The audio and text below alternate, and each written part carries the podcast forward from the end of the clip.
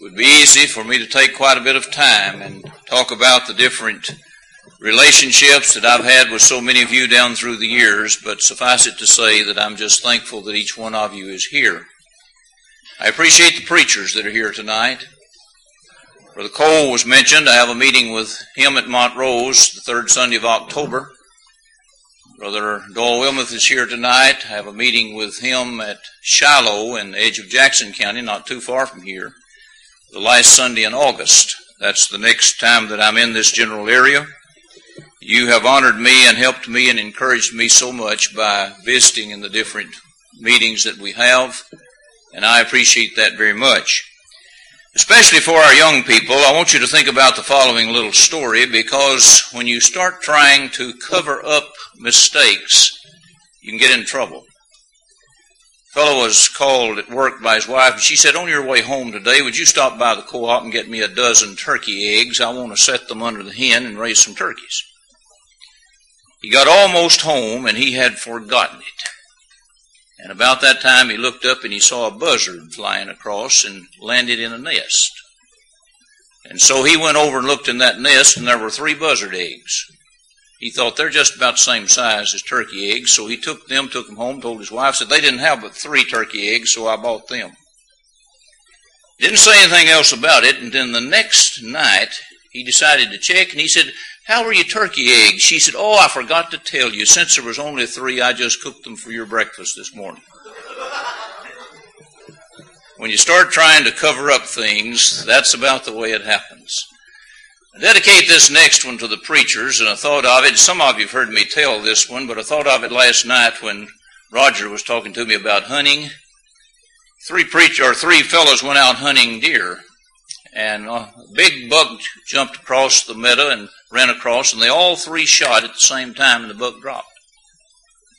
They said, How are we going to tell who killed him?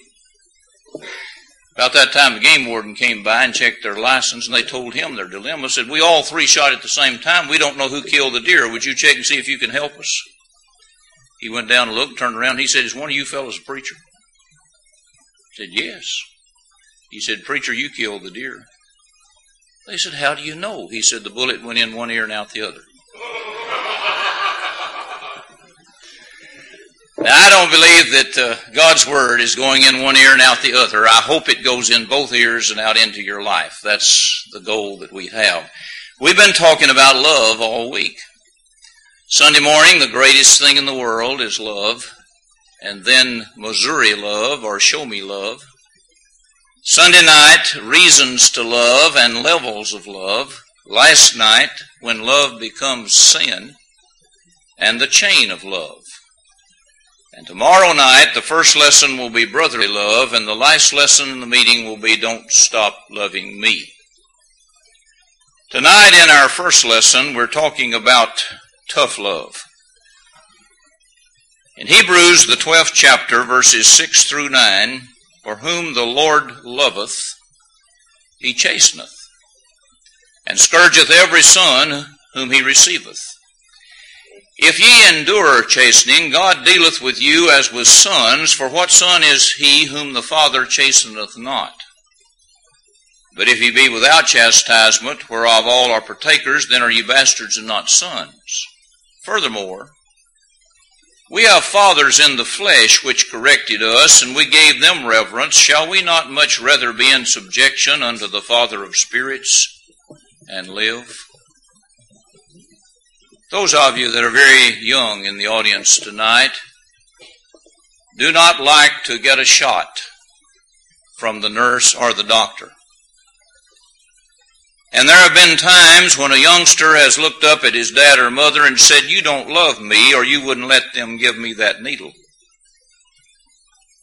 But it's because of love that mother took the baby to get the shot anyway. 180 pound six year old was shown on television a few days ago. And the mother said, I just can't tell him not to eat anything because I love him too much and I want him to have what he wants. And what she thinks is love may be putting some nails in his coffin. he needs tough love. Sometimes when you as teenagers come to dad or mother and ask to go somewhere or to do something where there may be something that's involved that's questionable, and dad says no. You probably say, or at least think, if you really loved me, you would let me go. But it may be it's because he really loves you that he doesn't let you go. A child that's just able to walk reaches out to touch the hot stove and mom or dad slaps the back of his hand and he may turn around and with the stare say, you don't love me or you wouldn't do that, but it's because they love him that they do that. If my oldest daughter were to ask tomorrow for me to buy her a meal of shrimp, and I refused,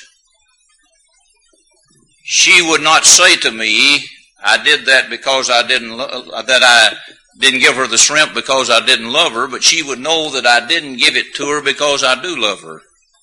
If she were to eat one, she probably would die unless she was at the hospital to receive the antidote. Not long ago, I read of a situation where a man was walking down the sidewalk and all of a sudden he made a dive and knocked a two year old little boy over on the other side of the road and injured the little boy slightly, but saved his life because he knocked him out in front of a car. Was that even hurting that child love? Certainly on that occasion it was. When we tell an erring brother that we're concerned about the kind of life that he's living, does that mean we don't love him? When we tell some of our brethren whom we believe to be involved in teaching error and wrong in doctrine, does that mean that because we disagree and even go to them, although the going to them ought to be in love and kindness, I understand that, but does that mean because we tell them we think we're wrong, they're wrong, that we don't love them? If your neighbor has not obeyed the gospel according to the word of God, and you point that out to him, does that mean that you don't love him? Folks, there are times when we need tough love. One of the areas where we especially need tough love today is in the area of the family. I am greatly concerned about the lack of discipline on the part of parents. Now let me point out that I am just as concerned with the abuse that's taking place toward children. There is no place for abuse and there is no place for punishment when that punishment is to appease the anger of the parents instead of correct the problem of the child. We've almost come to the point now to where there is no physical discipline at all in the rearing of children. Judy especially likes to watch these programs on television that are called Super Nanny. I don't like to watch them because at least halfway through the program, all you hear is children screaming and crying and fighting, and I had all of that I wanted when our four were growing up. But as I've watched some of those, I've been impressed with the fact that it seems that the only thing that's used is time out. And sometimes time out will work. And if it is used in the right way long enough, perhaps it will have its effect. But listen to the book of Proverbs for just a moment. Written by a very wise man guided by the Spirit of God. Proverbs 3:12 For whom the Lord loveth he correcteth even as a father the son in whom he delighteth. He correcteth. Over to the 13th chapter, verse 24. Listen to what he says in that passage. He that spareth his rod hateth his son, but he that loveth him chasteneth him betimes. He that loveth him will discipline him. In the 19th chapter, in verse 18, The wise man continues, Chasten thy son while there is hope, and let not thy soul spare for his crying. Maybe there are times he's suggesting here when there needs to be some crying produced. 22nd chapter, verse 15. Foolishness is bound in the heart of a child, but the rod of correction shall drive it far from him. 23rd chapter, 13 and 14. Withhold not correction from the child, for if thou beatest him with the rod, he shall not die. That needs to be put in proper context. But here's what it means. Thou shalt beat him or punish him with the rod and shall deliver his soul from hell. wise man seems to have thought that there needed to be some discipline, that there needed to be some tough love.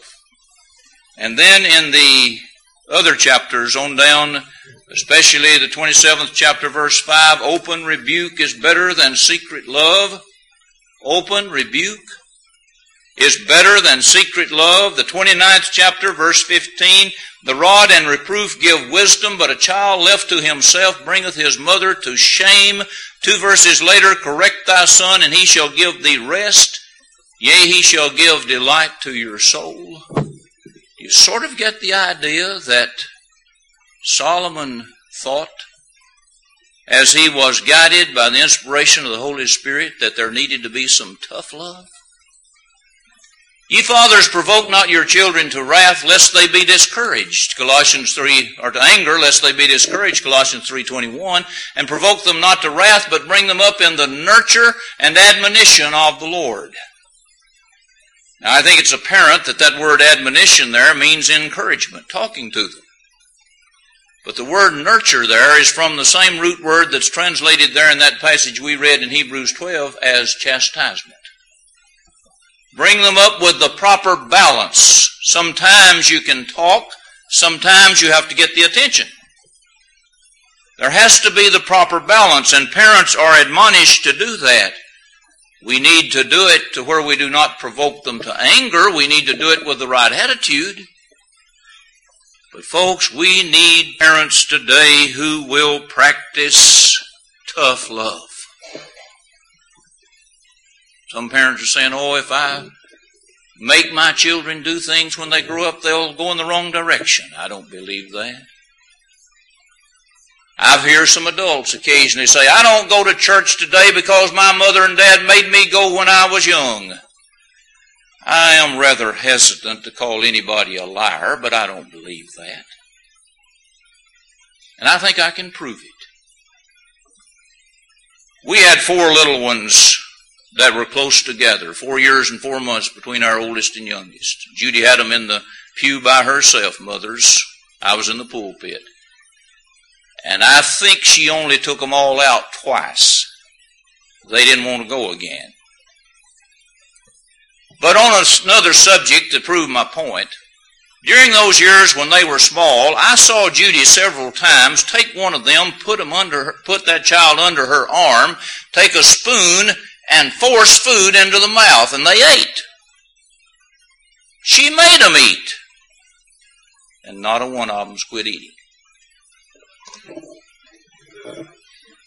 In fact, not a one of them is at the point today that they don't really love eating. The fact that she made them eat didn't cause them not to eat. If they don't eat today, it'll be for some other reason. And if they don't go to Bible study in church today, it'll be for some other reason too. We need parents who will practice tough love. Folks, we need tough love in the church. Whom the Lord loveth, he chasteneth. Hebrews 12, 6 that we found a few minutes ago. In Revelation 3.19, as many as I love, I rebuke and chasten, as Jesus through John was addressing the seven churches of Asia.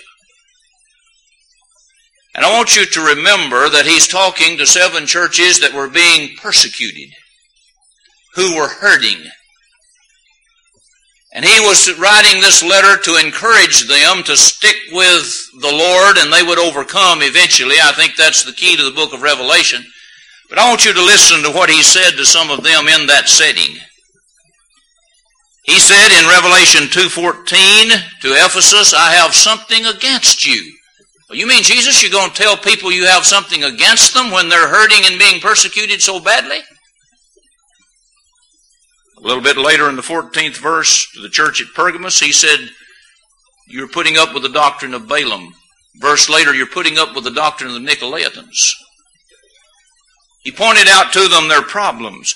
To Thyatira, a little bit later, he said in verse 20 of that chapter, you, you are putting up with Jezebel. You're condoning what Jezebel is doing.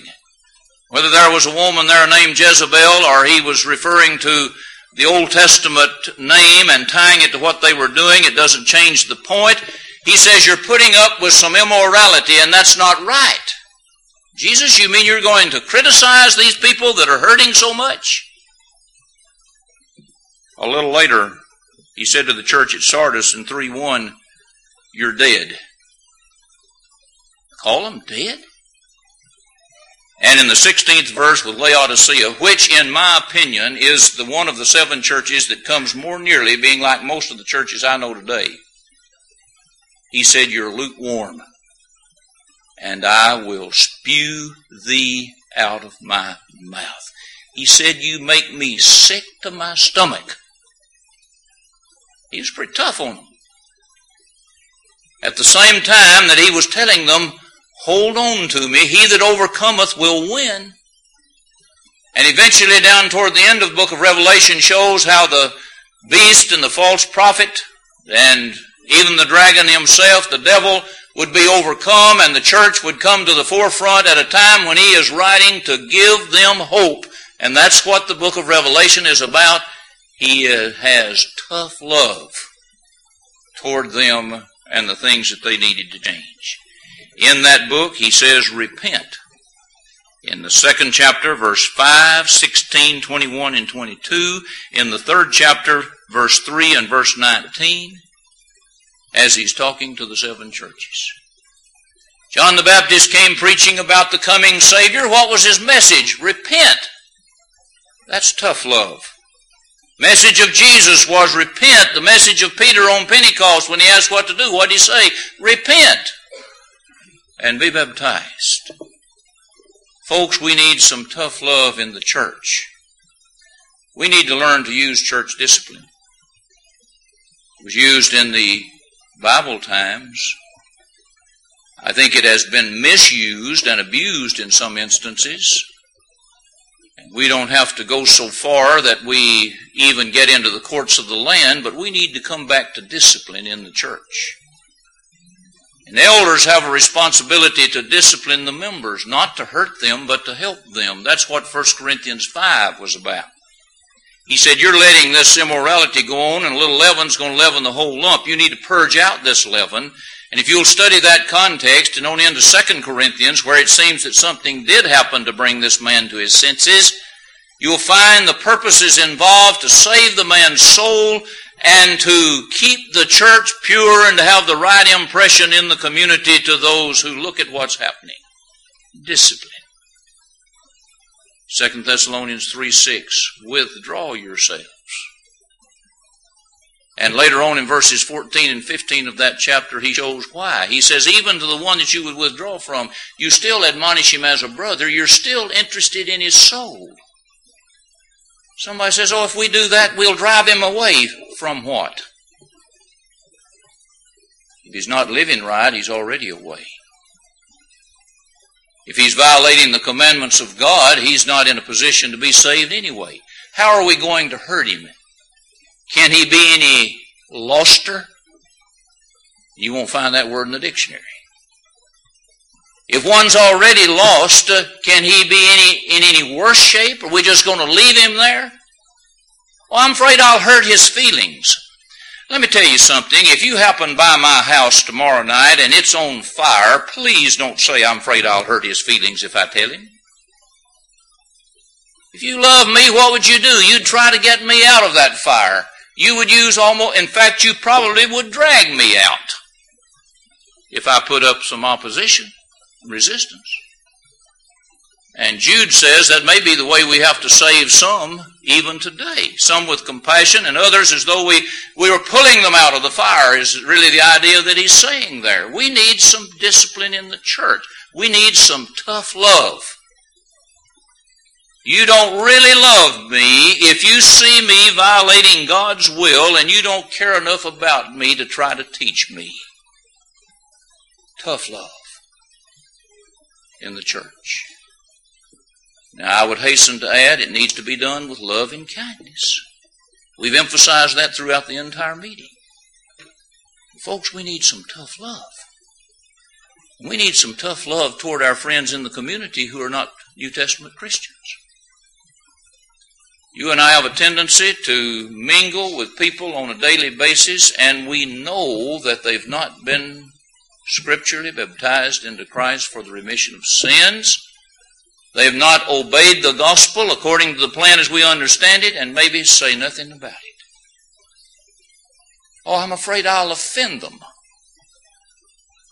Are we more concerned about offending somebody than we are saving that person? We need some tough love. We need to realize that we are helping people when we bring them out of error into the truth, when we bring them out of being lost to be saved. Back in Ezekiel 3, God said, I've made you a representative of me. You go out there and tell the people that they're lost. If you don't tell them, they'll still be lost, but you will too. But if you tell them and they don't listen to you, you've saved your soul. But then he sort of explains in all of that, in that chapter and others, the ultimate goal is to save them and save yourself. Galatians 6 1.